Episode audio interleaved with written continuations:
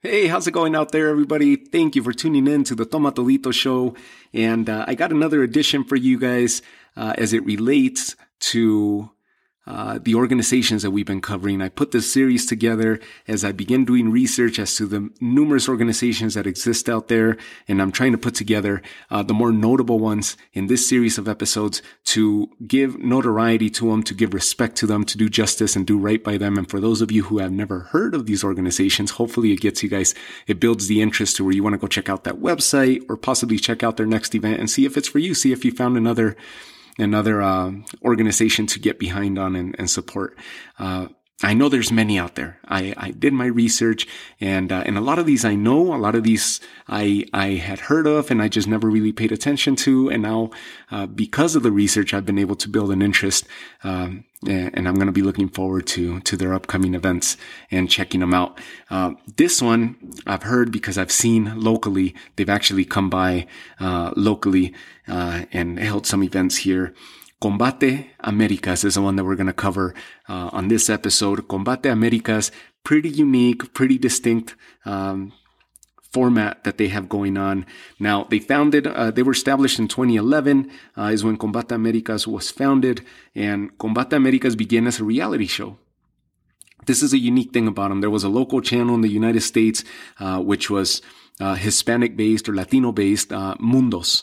Uh, and so they they were airing their reality show there where they featured 10 fighters, two different weight classes, and, uh, and they were competing for a chance to win an exclusive contract with the organization of Combate Americas.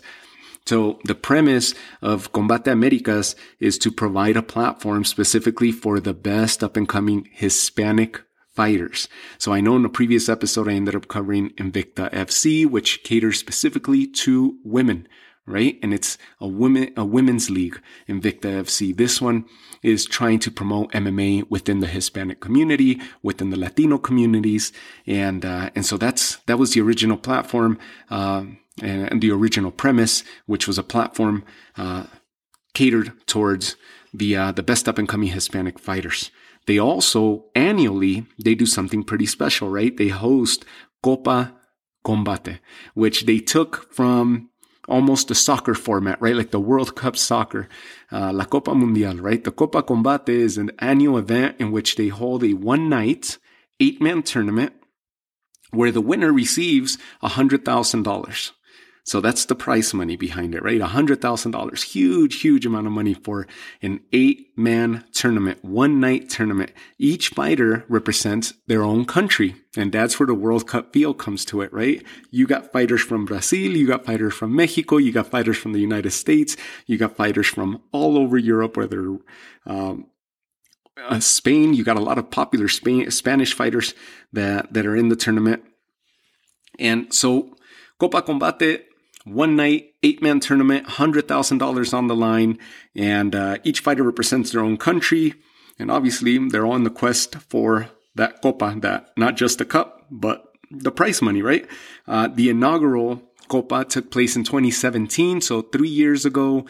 Uh, the last event took place February of this year of 2020, and um, and they've been down. They also felt the effects, much like the, the other organizations that we've been covering, and much like sports across all genres were affected by COVID nineteen. Um, they they haven't been able to uh, to get it back up and running. February 2020 was the last event that I was able to track for Combate America, uh, Combate Americas, and uh, and yeah, so the pandemic's just it's just been ravaging through right uh, businesses across the world, and um, and it's had a huge effect on on the the fight game, right? As as it has for everybody else, right, across the board, uh, on a daily on a on a daily basis.